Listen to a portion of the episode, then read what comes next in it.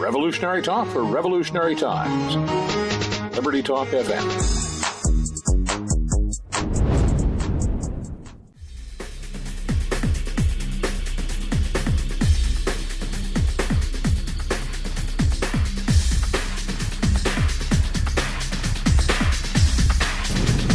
Welcome to Medicine on Call. Um, today I wanted to talk, give a little bit more detail about why I believe nothing's moving in terms of healthcare reform. We've had a lot of promises, as we all know, about repeal and replace, um, but what we're not discussing really is the what's the power behind keeping the status quo going. It's not about patient care. It's not about providing uh, health care to those who are in need. And I think that needs to be discussed because I think if we people really understood that, then they could actually put more pressure on to bear on the Republicans and the Democrats to fix this fiasco. One of the things that people don't realize is that there's a lot of money that has been uh, gleaned from patients, from taxes, from the government giving out subsidies to insurance companies, and particularly um, the government, those who took the or expanded Medicaid. And that money is what I think is the driving factor at not changing anything or making sure that the the cash cow doesn't stop giving money. Um, can you imagine the government taking money from Medicaid and not using it for Medicaid purposes? They're using it to help prop up their local economy. They're using it for other things besides patient care. And if that dries up, that source of money, which they've been depending on, is, I believe, the thing that's keeping nothing or making nothing change. I mean, have you ever seen any government program that's not been run poorly? If you think about Social Security and the fact that the trust fund has been used, rated over and over again to be used for other things, then you get a feeling for exactly what's going down. Every time they create a new government program, somebody stands to gain. And the people they're supposedly, uh, you know, created the program for are the ones on the outside looking in. Why should there be a means test for Medicare when everybody in their, you know, every working adult, every working person uh, you know, in this country has contributed to their own retirement. But now they're in a position of having to pay more. If you did well, if you played the game, if you saved your money, if you actually, you know, stayed within the, the, the line, so to speak, why are you getting or talking about getting penalized with getting less money per month or being taxed or having your your uh, your income become a means test for whether or not you can collect Medicare? Do you not think that the same thing is going on with Medicaid? While they claim they're helping people, it's not. I mean, the bottom line is less doctors are taking Medicaid than ever before. The only people who can really afford to take it are doctors who work for hospitals or are in salary position because there's no way that they can actually keep a practice open and take and what Medicaid gives them as reimbursements. I spoke with a colleague in New York yesterday who does work for a hospital who complained about the fact that they're not getting paid. I mean, it's finally rolled uphill to the people in in the hospital setting. Before it was just us in the outside looking in, the independent doctors. Now we're, we're seeing this ripple through the entire medical system and it does have consequences. The people who are in the hospital have to take Medicare because the hospital takes it and Medicaid. But the people in private practice are no longer doing it. What does that do for the Medicaid population who's trying to get a doctor but has to wait weeks and in some cases not see one at all and end up in the emergency room?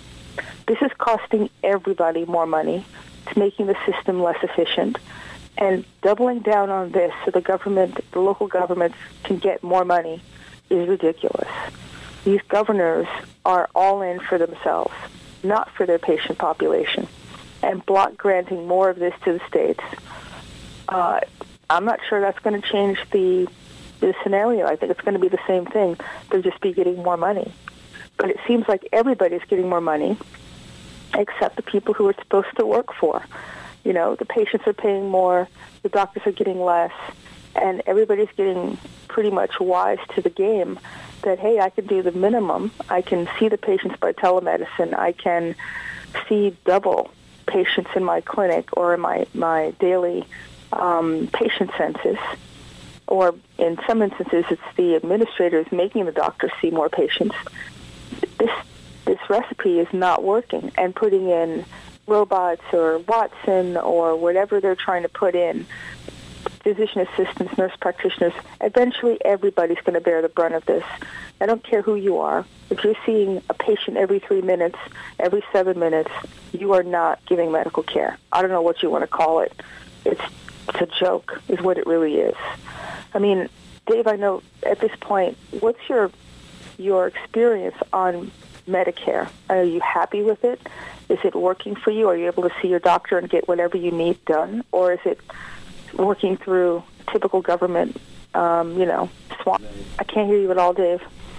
Let's do this. Let's take a break and come back um, so that we can make sure the connection's good. You're listening to Medicine on Call.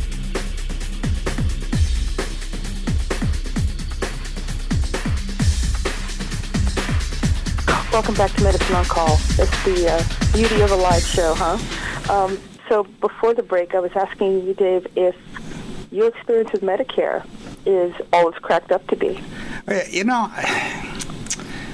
you know me and my love for the government, but I, I've got to say that in we've only used it once, and that was when my wife had surgery. As far as I'm concerned, and my wife, uh, generally we go on our BCBS uh, regular insurance and Medicare we use as the backup to our Blue Cross Blue Shield policy. Mm-hmm. Um, I, you know, I anticipated all sorts of kinds of problems uh, after my wife's surgery, and uh, you know, it all went well. I, I you know. The only thing that didn't go super well was the fact that I felt a bit guilty using it. Um, but you know, when she was in the hospital, prior to going in the hospital, they do all the, they they make sure you got enough to pay the Coke machine, you know. So um, we had already been, or she had been pre-approved on everything, and then uh, uh, what uh, BCBS didn't pick up, um, Blue or um, Medicare came in and did, and so. What do I say? I, I, I don't like any part of the system but I can't say it didn't work for me. Well, that's good. I mean, that's you. You went through all the hoops, and so did your uh, doctor, I'm assuming. Oh yeah. all you, all of your uh, everything that you're supposed to get done, and I don't think that's an unusual, um, you know, outcome. But there's there is a lot of red tape and there is a it's ever moving, ever changing environment where you think you understand something, and then you don't. And hopefully, you're not getting any bills from the hospital after the fact. And that's another thing that goes down. Nobody knows what the cost is. That's on the commercial side as well. But ultimately, the all of this reform, aside from the fact that it's a cash cow for somebody, there's nothing being done to lower the cost of health care that just seems to be something that's stuck in neutral. Nobody's even looking at that. And the fact that that that these bills, I don't know if you ever saw the bill. Did you ever get one? no. You know, the only thing that we've got, uh, we kept getting um, was the EOB or whatever it is. Mm-hmm. Uh, explanation of benefits, I guess right. is the term. Um, we got a couple of hospital bills uh, a couple of months later, but then um, Blue Cross Blue Shield stepped in and said, you know, that's not your problem. We'll take care of it, and they did. Okay. So. Well, that's good. Yeah. Oh, I think on the hospital setting side, it works a lot better than on the office side, because what we get is you're not you know, you have another insurance and we're not paying for it. That's what happens when you don't have the power of the hospital behind you. So maybe that's why it worked out as well as it did. but we routinely have issues with pointing fingers. You're covered by Medicare, you're covered by the commercial insurance, and so mm-hmm. we're not going to cover it. Or you're covered by another insurance, so you have to resubmit it. It's really, it's, the whole system is just, it's, it's an administrative red tape nightmare. And I just wish, and I'm looking at an article that, was, that came out talking about Rick Santorum, the former senator, who's working with Congress now to, to craft yet another iteration of a law to help repeal and replace Obamacare. And there's not one practicing physician in this mix of helping craft this list. The same thing over and over again. All these Congress people, Lindsey Graham, Cassidy from Louisiana, you know, the same players coming to the table to create another law that really won't accomplish what it's designed to accomplish. The whole thing is not working. Let's double down on the same people who think that they know what's going on but really don't. And it's the same formula. Block granting, taking all the money from subsidizing the insurance companies, um, Medicare, Medicaid expansion for the, the poor, and creating a formula where it's weighted. So those that are older would be weighted more than somebody who's young or somebody who's, uh, you know, working poor or just below the poverty line would get more money than somebody who isn't. So again, they're deciding value on people, and it's not it's a one size fits all plan. And there's always someone who's going to win and someone's going to lose. How about talking about common sense things like how come insurance companies are getting to decide what constitutes emergencies? How come they're getting to decide in the ERISA plans, which is the employer plans that are self-funded but use insurance companies as administrator, how come they're getting to decide what standard of care is? So even when the insurance company has a policy of what gets what you have to do to get something covered, the ERISA plan owner can come after that and say, well, we're not going to pay it. We have our own policy. That is ridiculous. Nothing's being done to fix that. This is a completely uneven playing field where the doctors are being completely decimated in terms of their patient care and their choice by people who are not supposed to practice medicine, are practicing without a license, are making medical decisions that affect patients but the doctor is still liable. If there's a bad outcome, it's not the administrator that gets sued. It's not the, you know, the doctor who works for the insurance company that's being sued. It's actually us. That needs to stop. And I believe, and I said this in a blog, if you are able as a patient to sue both the doctor who made the pronouncement that you weren't going to be covered and the insurance company, that would stop on a dime. They have absolutely no responsibility. I didn't realize this, and after speaking with Dr. Dorio a couple of weeks ago, it became, it didn't know this, but whoever is, whatever doctor works with the insurance company and makes a medical decision on a pre-certification or a denial, it's considered to be, it's not considered to be a medical decision. It's quality assurance. How do they get that carve out? I wonder. Yeah. That doesn't even make sense. Quality assurance, conflict of interest is what it really is, not quality, not quality assurance. Of course, they're getting paid for denials. I'm sure. At the very least, they do work for the company. They have fiduciary responsibility to the company. That doesn't that work against? I mean, if it works against the patient, no one has a problem with that. I mean, it's just shocking. What do you think about that? You know, uh, what I think of, about all of this is that uh, do you want a general commanding the troops that has never been in a battle? And I think this is, we've talked about this uh, dozens of times, that to clean up the system, it doesn't mean, and, and even you know, I, I hate to say this because most doctors are not like you are, Dr. George, but most doctors, unfortunately, really, in many cases, have no clue what's going on in their front office.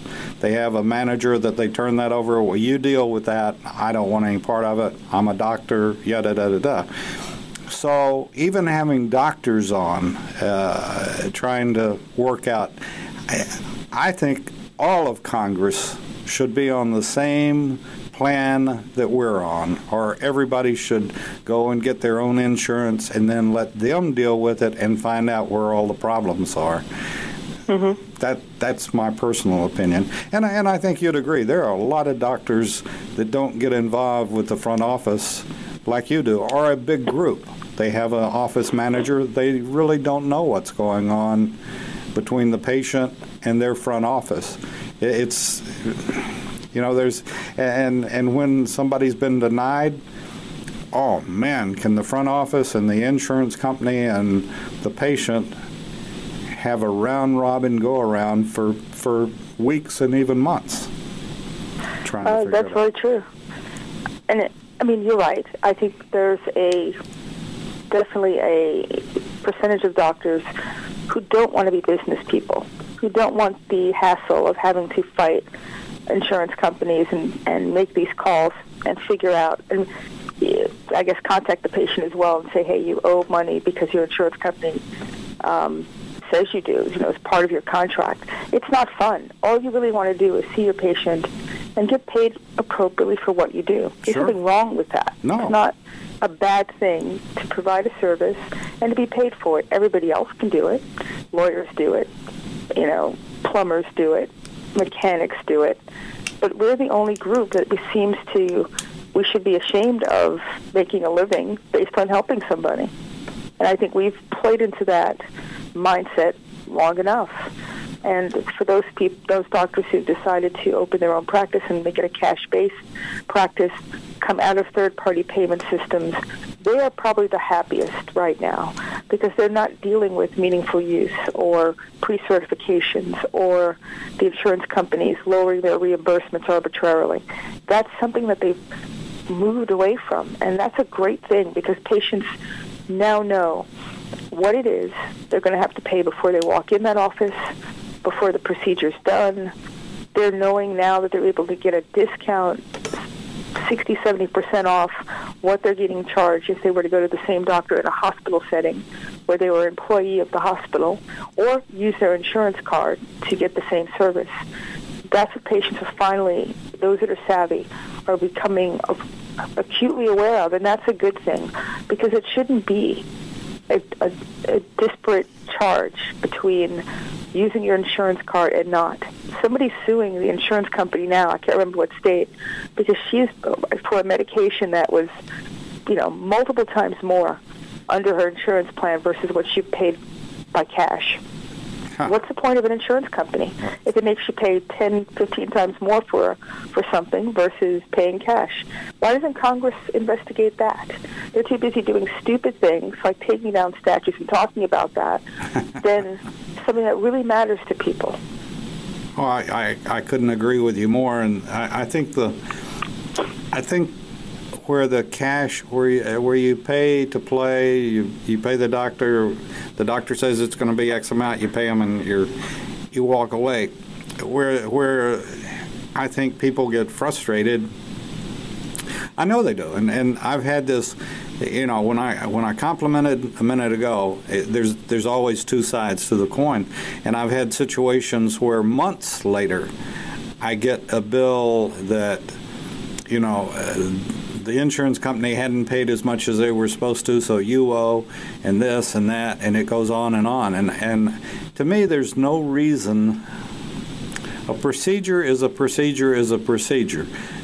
Granted, everybody's a little bit different, and you don't have a crystal ball going into every situ- situation, but it should be fairly easy to say it shouldn't cost more than X amount for this procedure and then the patient's Uh, happy. Yeah, I know? agree. A CT scan of a chest should be the same price for everybody, Sure. not thousands of dollars different, depending on whether or not somebody else is perceived to be paying for the bill. This is fraud. I mean, um, how would you call anything else? You're using the same machines, you're using the same technique, using the same uh, you know, person to run the machine, the same radiologist to read the report, and it's all a complete house of cards on this thing.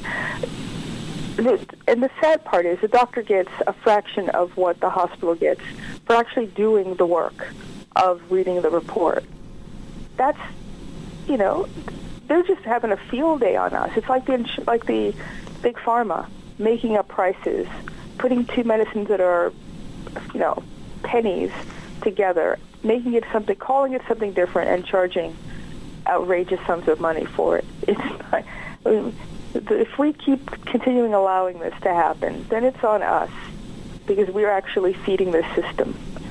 The fact that the hospital can charge an administrative fee for the equipment, which they own, which should be built into the cost of the procedure, is outrageous.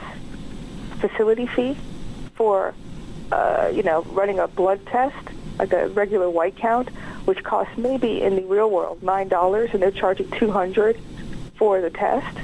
Nobody says a thing about, it. and then they have the nerve to be um, tax exempt because they're nonprofit. I don't, all the things that the scams that they're pulling, so they're not even paying taxes in the communities that they're in.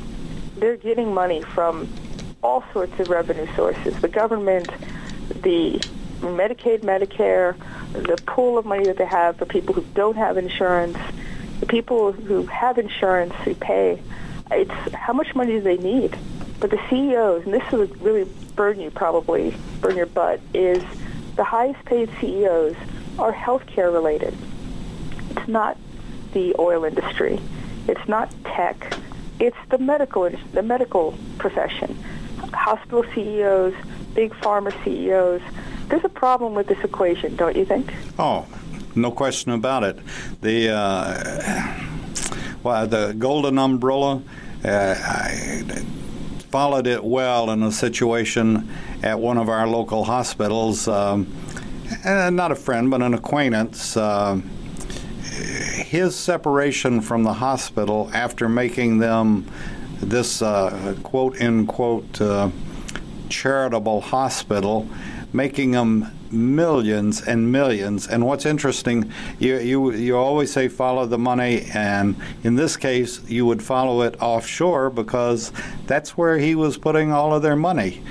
And uh, he told me, you know, this is what I'm doing, and this is, and you know, he retires, he gets this golden umbrella of millions, and I, I just, you know, I couldn't believe it. And this this hospital is the first one to yell that they don't want uh, competition in their area. There's another hospital across the street from them, and that's enough. Between the two of them, they can handle anything. Uh, yeah, they can handle it all right at an incredible price. Mm-hmm. So, but they're still saying that they need more money. But they need more money. Yeah, they and they, they, can't face the competition of an independent facility. Uh, you know, doctor's office, uh, a radiology center, a surgery center that's within miles from them. They have to be the only game in town. Well, as, as, we both as we both know, an independent uh, MRI and all the rest went into business not too far from them. And the first thing that happened to the independent was they were bought out by the hospital. Exactly. I mean, look, they have money to do it, mm-hmm. and the, you know, the reimbursements. The, the, there's a, uh, a difference between the reimbursements between an outpatient surgery center and a hospital. So I'm in a position now where I, you know, I take a patient take patients to a freestanding surgery center, they no longer can afford to do surgeries using any insurance other than Blue Cross because their reimbursements have dropped so low that it actually costs them to open the facility to, to do the case. And I can do multiple cases and they're still losing money. That's the that's what this whole system is wrought. It's pushing people down the cylinder of more, the most expensive care, the least access, the, the, the lowest price, I mean, the non-existent price transparency, and removal of the a monopoly, so removal of the competition. So being able to do a patient in a surgery center with insurance, or I should say without insurance, for $2,500 for a tonsillectomy. Those days are, I think they're gone. I can't do a case anymore for that price. I have to take them to a more expensive facility because the place I used to use no longer can afford to open up their their facility for the case. Mm. This is not an appropriate situation, and I think running or doing the same thing, giving more money to the system, is hurting patients. It's hurting their pocketbook. It's hurting their ability to see doctors who are patient advocates. It's not working, but they don't care. All they want to do is say either they won, double down, now introducing single pay, which I I predicted, I don't know, five years ago maybe. Mm-hmm. Now they're talking about single payer. Does anybody, I mean, I know we could take a break probably. Let's take a break now and return and let's talk about single payer. I said it before, I want people to really get this in their minds, what, what it really means in our country. You're listening to Medicine Affordable health insurance was the promise of Obamacare. But for many, the government mandate caused more problems than it solved. This is Dr. Elena George from Medicine on Call and I want to tell you about a truly affordable alternative allowed under Obamacare Liberty HealthShare. Liberty HealthShare bypasses doctor and hospital panels, giving you the freedom to choose. And with a maximum of $500 out of pocket per person and 100% coverage up to $1 million per year per occurrence, you can rest assured knowing you and your family are protected. Coverage starts as low as $107 per month and also includes dental, vision, pharmacy, and holistic care. Liberty HealthShare puts you back in charge of your health. Visit them online at libertyoncall.org. Again, for a true affordable alternative to Obamacare, visit libertyoncall.org or call toll free 1 800 714 6993 today.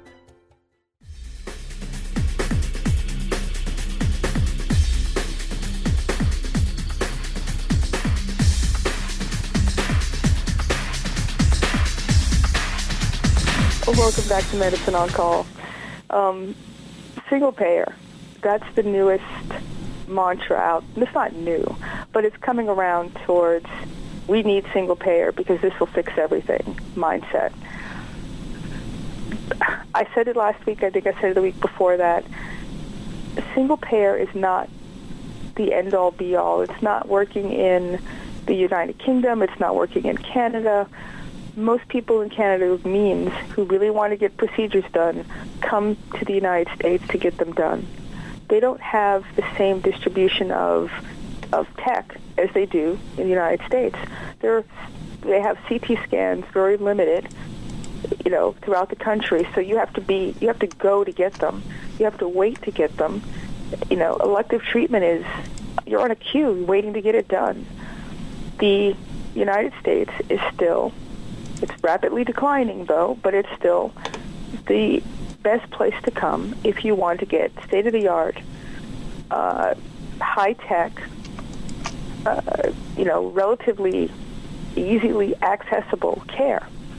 When you start putting the government in the mix to pay for things, the government's got other responsibilities. If the government doesn't have an unlimited amount of money, what do you think happens? They're not going to be able to spend money on you coming for you know, robotic surgery uh, because it's costs too much money. They're going to put you in a physical therapy system. You know, make sure that you've gone through rehab, physical therapy, whatever it is, before you get the procedure. You're not going to get LASIKs and facelifts and hip replacements. These are all frivolous in their uh, in their mind. Even cancer care is going to be rationed because are you going to get the bone marrow transplant because it costs millions of dollars total in the treatment? Are you going to get the, you know, the organ replacement, the transplant? These are things that are considered to be high-ticket items. If you're sick, you want to be in the in the position to get what you need done. This is not going to happen. You're going to be made comfortable. You're going to be given pain medication. You're going to be given antidepressants so that it can kind of tide you over until it's the lowest common denominator of care. And one of the reasons that the government is not going to have a great deal of money is because they're going to have to tax you, the American citizen, to run this system. I'm not sure how many people can afford to pay any more higher taxes than they're paying. So there you go on one end. And then the flip side of it is they're going to outsource this as they do with all government systems, agencies. They're going to contract it out to the insurance companies to be the administrators, like Medicare Advantage. That's a perfect example. The Medicare Advantage doctors or the Medicare Advantage people are better cared for in some instances because you've got the government giving more money to the insurance companies to run that system. But when that money gets tight, it's going to be the insurance companies that end up rationing it and ratcheting it down so they continue to make a profit. That will be on the backs of the patient. You know, right now there's not a lot of ton of people in Medicare Advantage, but imagine if it was single payer, where it was maybe three insurance companies running the whole show, and that pipeline of pay, of money from the taxes gets low. It's the government's in debt. What do you expect them? Expect them to just pour money into the healthcare system? No. What they are going to do with it is take the taxes, use a, a small portion for health insurance or health care, and do whatever they do with the rest of it. Rate it, give it to their friends, have crony deals. It's the same thing. They don't. They don't. They're not good stewards of money. Ask the the what's it U.S. Um, the mail system. Ask people who run Social Security stinks. So imagine giving them more money to mess around with and to do whatever they want with. It's not going to work. On the front line, they are putting in place and have put in place an automated system. Meaningful use is a version of it. Electronic medical records is a version of it. Um, value-based payments are a version of it. It's all designed to monetize the doctor and the patient so they pay out the little, the least amount they possibly can, make it even harder for you to meet criteria to do the procedure or get the medication. Have it go to the administrators and the friends of, and really just kind of drain the system slowly while they're telling you you should like it. And while the people who are who have no real real knowledge of how the system works clamoring for this to happen, they don't even know what they're asking for. These are the same people who will be hurt first by a system that put that they want to put into place. I mean, I would just ask people to do their own due diligence and start reading. Ask your physician, are you happy with the system? I would venture to say nine out of ten are not happy unless maybe they're an administrator and they're getting money off the top for administering things. Those only people are happy. 16 to 1, I think it's 17 to 1 administrator to doctor ratio. They're getting paid to put their necks on, foot on the necks of everybody else under them. And until we, as doctors and patients, and I can't say it strongly enough, decide to stop playing this game because it's not winnable. You've got the power of the government behind it, the power of the crony interests behind it. Follow the money. Their interest is to make you just sick enough to need, to need a medication every day, but not sick enough to need a procedure or if you are sick enough, put you in a pipeline where they can still make money on you until you pass away in a hospice setting. This is a money-making venture. It's no longer about health care. Hasn't been for eight years now. It's about power. They want power over your choice to take care of yourself. I would think the government would love to have people who wanted to take care of themselves and say, I don't want to take the government money. I want to make a direct relationship with a physician. I want to save my own money and run my own healthcare decisions. You would think the government would love that since they don't, they're not responsible for those people. But they want to co-opt everybody. They don't want you to make your own decisions. They want to have their finger in your decision-making pie for as long as possible. Anybody who thinks that somebody who holds the pocketbook should have the power is not thinking clearly because when it comes to you needing the problem, needing something, they're going to pull that pocketbook and close it. It's what they've been doing. And you don't have the power against the government. You barely have power against the insurance companies. What happens when Medicare and Medicaid become, actually it's Medicaid for all, it's not even Medicare for all. When Medicaid becomes the law, God forbid, law of the land, and they deny you something, who are you going to go and say, I need a second opinion or I want to appeal? Good luck with that. Do you actually want the government to be the arbiter of your health care? And have to have the power to say it's no and there's nowhere else to go. Think about that, people, because it's once you get it, it's not coming back. I've never seen any government program shut down. Have you? once it's started, it's on, isn't it? Same with taxes. Yeah, they don't pull those back either. You know, I was just thinking maybe you can give me the answer to this. Who owns the hospice? Some of them are private facilities. Um, some of them are hospital based, but they're growing, and they're making a lot of money actually. Why? Why do I, I mean- figure hospitals are going to get into that? You know, they're gonna they're they're gonna get money off of you until you're dead, and th- then they'll probably own the funeral homes. Mm, It, it's it's a pipeline. It's a money making venture. More people, younger people, are dying than ever before of cancer, of colon cancer. It's like outrageously high all of a sudden. There's something going on in our system that's making people, we our food, our the way we live our lives, the stress level, you name it. But we're getting sicker younger, and we are dying at a rate that's higher than ever before. What is going on? Why are we not spending in, you know time on figuring out exactly what's causing this and stopping it? But that doesn't seem to be something that anybody's interested in talking about. It's all about buying health insurance, which is not health care. Can't emphasize that enough either. Just because you have an insurance card doesn't mean that you're going to be able to access quality health care or that you can afford to do it or that even if you can afford it, they're going to allow you to, to you with your doctor decide what you want in terms of care. This is outrageous. I've never seen any system where you're forced to pay for something. The promise is you're going to have peace of mind, coverage, access, and none of that comes to pass, or very little of it.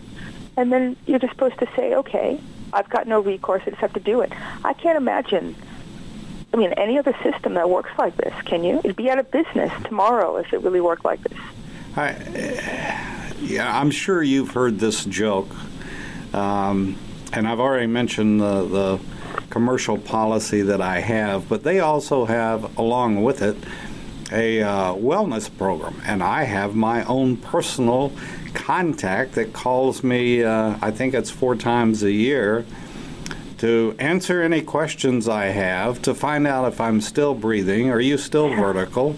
Uh, it's the dumbest five minutes I spend when they call, and they make such a big deal out of it that you know you need to. You have your own personal whatever it is, and and they'll answer your questions, and they'll help you on the diet, and they'll help you lose weight if you need to. How the hell are they going to do it? They don't come to my house. They're on the phone. They don't even Well- know what I look like, you know. it's, called population medicine, Dave, where they, they find out personal information about you to go into a database. I wouldn't answer those questions. Oh, I, uh, you know they, uh, uh, they they haven't asked the gun question, but if they did, I'd none of your business. Uh, you know, how often do you exercise? Well, I happen to exercise daily, so um, you know. I, but it, it's just, and they and if you go through this procedure with them, then you get an extra bonus thing on any prescriptions that you buy. it's, I mean, it's, I, it, it just, it's comical. It's so stupid that I can't even believe a major, major corporation would lower themselves to doing something like this. If there were any benefit at all, I could maybe understand it, but there's, it's, it's a total joke. It's not, though. It's about information. So you're voluntary, or whoever is voluntarily giving up information, which will be used in a for a lot of different things. Let's say marketing to you, or understanding your routine and your habits. This is an information age that we're living in. I don't know if you saw the uh, the article a couple of days ago about Google, the Google phone using their version of Siri to listen to your conversations, and it goes to the into a database, and NSA, whoever. But every time you say okay, apparently this is how they have it set up. If okay is said in the in the conversation, which of course people say constantly, the microphone automatically comes on and starts recording you. Hmm. This has been said by Samsung and their smart televo- televisions. Mm-hmm. This is an information age. Even your app, if you're using the app Waze, W-A-Y-Z, I don't know if anybody knows about that, but I'm sure people out there using it. look at your settings because it's constantly on, and so is the microphone, and so is the location settings when you're not using it. You really have to go into your settings and turn them off when you're not using the app because it's constantly tracking you and constantly listening to you. Look at all of your apps, all of the settings, and go in that and, and change them. And you know, you're you're unbeknownst to you, you're constantly on blast somewhere. Even the mics in the on these what do you call Alexa, all those those things that you can't bother to get up to turn your light off. they're listening to you constantly. They even had an, uh, a couple of kids in uh, California, some IT folks, who said that they could actually track you by turning music on. So they can be in a different. You can be in in a different room in a different apartment. But once you turn music on, they can use sonar to track you. This is on my Facebook, huh. on Medicine on Call Facebook. This is no joke. Everything that we're doing in terms of convenience and being connected is literally connecting us to this hive mind. They know exactly what you think. You wonder why when you go on Amazon they know what you want to buy. It's because of this turn stuff off, folks. Turn off your Wi-Fi when you're not sleep, you know, when you're sleeping. Turn off these location services on your apps. These are all very subtle, very soft ways of getting into your routine, your mind. They they think that they know what you think before you think it. That's their goal. Stop playing the game. Uh, there, there's a B by my name, for, and it stands for boring.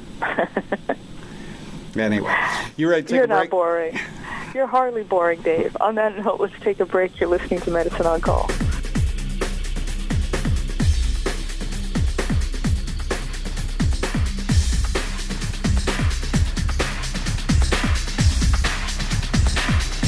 Welcome back to Medicine on Call. I mean, in the break, we were talking about basically the fact that the the power players, the corporate interests, these mega entities, are really threatened by competition. That's what it comes down to. They need the power of the government behind them to put the finger on the scale in order to keep them open. Do you think that any radiology center in a hospital would have business if people knew that a freestanding one in the same community was a tenth of what it cost to go to the hospital? Do you really think patients would do it? Would they spend their deductible going to pay $1,000 for a CT, what's 250 out of pocket somewhere else? They wouldn't. That's exactly why we're not having price transparency. The same thing goes for the food industry. Do you really think that if they had genetically modified um, package labeling, that people would say, you know, what is that? Let me look it up. No, I don't want to eat genetically modified food, and they would stop tomorrow. They would stop eating the stuff that is poisonous to them, that's harmful to them. They would stop shopping in places that gouge them. They would pick doctors who were patient advocates, not, you know, agents of the government or have a fiduciary responsibility to the hospital. They wouldn't do stuff like that. I mean, it's it, it's beholden or really the the importance of the patient now in making these decisions is paramount. You have to really, really think about where you're going to spend your money and who you're giving your business to. I'm really taking a, a step back from Amazon. It is becoming a monolith. It is putting people out of business. It is playing a game on an uneven playing field. As soon as I found out that they weren't paying for postage, at the postage at the U.S. Department of um, U.S. Postal Service was giving them a discount on on their postage. That's they make how much money, and they can't pay for postage, but I have to pay. You have to pay. This is not right. I mean, the biggest welfare recipients are corporate corporate interests. You know, Elon Musk is getting buku bucks to run a company that's not making money but charges thousands of dollars for their cars. Well, you know, come on. And they have the nerve to talk about people should be given a an income, you know, just a flat income for breathing. You know what if you really feel that, why don't you fund it? You're, how many billion dollars do you make? But the government's supposed to do that. Why don't you do it if you feel so strongly about it? They never give up their own money, but they keep pronouncing like how we should be paid, we should be taxed more. I find that to be unseemly. Incredible. I had no idea. Uh huh. I mean, that's what I mean. Do your do, do your own due diligence. Stop letting these people lead you down the road of we need more immigration. Yeah, you need more cheap labor at the expense of American workers. That's what you need. You need more tax breaks. You need not to have a level playing field because it benefits you. I'm sick of this. It's a double standard. And who do they have the ear of? Following the money. It's not the average citizen giving money to the Congress. They can't afford it. They're getting money from all these corporate interests who have a direct pipeline to their their Senate and congressional office and their staff. And they're writing legislation and policy. It's not the Congress people writing policy. It's their aides. It's the people who are standing to gain. Why do you think Congress has carved themselves out of Obamacare, like you said at the beginning of the show? Because they can. Because they don't care about what they write in legislation or what's written for them, I'm sorry. What's written for them in legislation, except they're living for the next money, the next, you know, I guess, you know, trough of money they're going to be able to feed out of so they can get back in. The only way we have power is to take them out of their Senate office and their congressional office, stop voting for them. The fact that Mitch McConnell is now down to 18% approval rating in Kentucky is probably the best chance of Trump passing any tax bill or health care reform because all he cares about is getting back in. And the people now have decided we're done with the Republican Party, we're done with the Democratic Party, we're done with being preached to and divided and conquered. We're done with it. Talk about talk amongst yourselves because the actual populace is not buying the take down the statue. 60% of people, 61% say to leave it alone. 41% of black people say this is ridiculous. Mm-hmm. This is the people, this is what's really going on out there, not the people on TV saying you should be mad, you should do this. I'm tired of people telling me what I should think. It's not my experience. It's not my family's experience. I don't live in a past and in a, a box. And people need to break out of that. Identity politics is totally bogus. I'm, unless you live those those things and you can speak to them personally, there's no reason for you to, you know, I, stop talking about things that actually affect you. The this one, put. Sorry, go ahead. The one that you and I talked off the air for a second about is is this one coming up, and, and this one blows my mind. ESPN taking the announcer, play-by-play person named Robert Lee off of the Charlottesville broadcast because of his name. Now he's he's uh, one he's young, so he didn't. We know that he wasn't in the Civil War. Two, he's uh, Chinese, which uh, you know, gee, Smith, Lee. I think they all you know, it's sort of the same thing and because it might not be politically correct and might cause problems for Robert Lee to broadcast a football game. I, am you know, that, trying to figure that out. Well, Because it's actual, they have so little respect and think we're so stupid that they can make completely ridiculous statements and and and moves like this and think it's it's you know leading us down a path of, of ridiculous. It's mental illness at this point, mass mental illness. The eclipse is racist. I heard that too. Um, but you hear these things and you're like, are you people serious? I, how could you even say this with a straight face? It's got to. I mean, I think it's the pendulum is going to swing so far that rational people will. I think they're already beginning to pull away from ridiculousness because it doesn't even make sense. And that's their fatal flaw. They don't know when to stop, and they don't know when to, you know, have a reality check. The whole Antifa movement all the, the, the media heads that were talking about this anarchist group as if you could use violence because it was for good. I've never heard of anything like that. Violence is violence. Does it matter if it's right side, left sided? They're both fringe elements, and the media is giving them a platform and a megaphone, and these are the most vile people to actually come in contact with, throwing human waste, you know, burning people, beating them with clubs. Let's let's face facts. We are being manipulated on all fronts by a media that has an agenda. They want us to feel like we, we're powerless. They want us to want the government to take care of us. They want us to hate each other. And they will accomplish this if we fall into the trap. We need to stop. Are you going to look at your own reality or what the media tells you your reality is? That means you need to unplug from virtual reality. This is what it is. There's no way anybody can tell me it's the same climate. The racial climate is the same as it was when my mother had to go through the back door, couldn't try on clothes. That's not the same. And I will refuse to, to fall into that trap, period. My dad came over as an immigrant. He built his own company, put his child through school. He worked every day, paid taxes, and contributed to our society. Nobody stopped him. He was a black man. Give me a break. This is anti-Martin Luther King. It's not about the content of character. It's only about the color of your skin, according to these people. Why are we stepping back and going backwards? That's what they're using to accomplish their power play. Stop playing the game. Start living in reality. And they will stop doing what they're doing, which is tearing the country apart. It's just like be careful what you ask for. If you get single payer, you're not going to like it. If this government gets removed and we go back to identity politics 24/7, we're not going to like it. Couldn't agree All with I you more. say on the subject. On that note, thank you for listening to Medicine on Call. Have a wonderful week, and I will talk to you next week.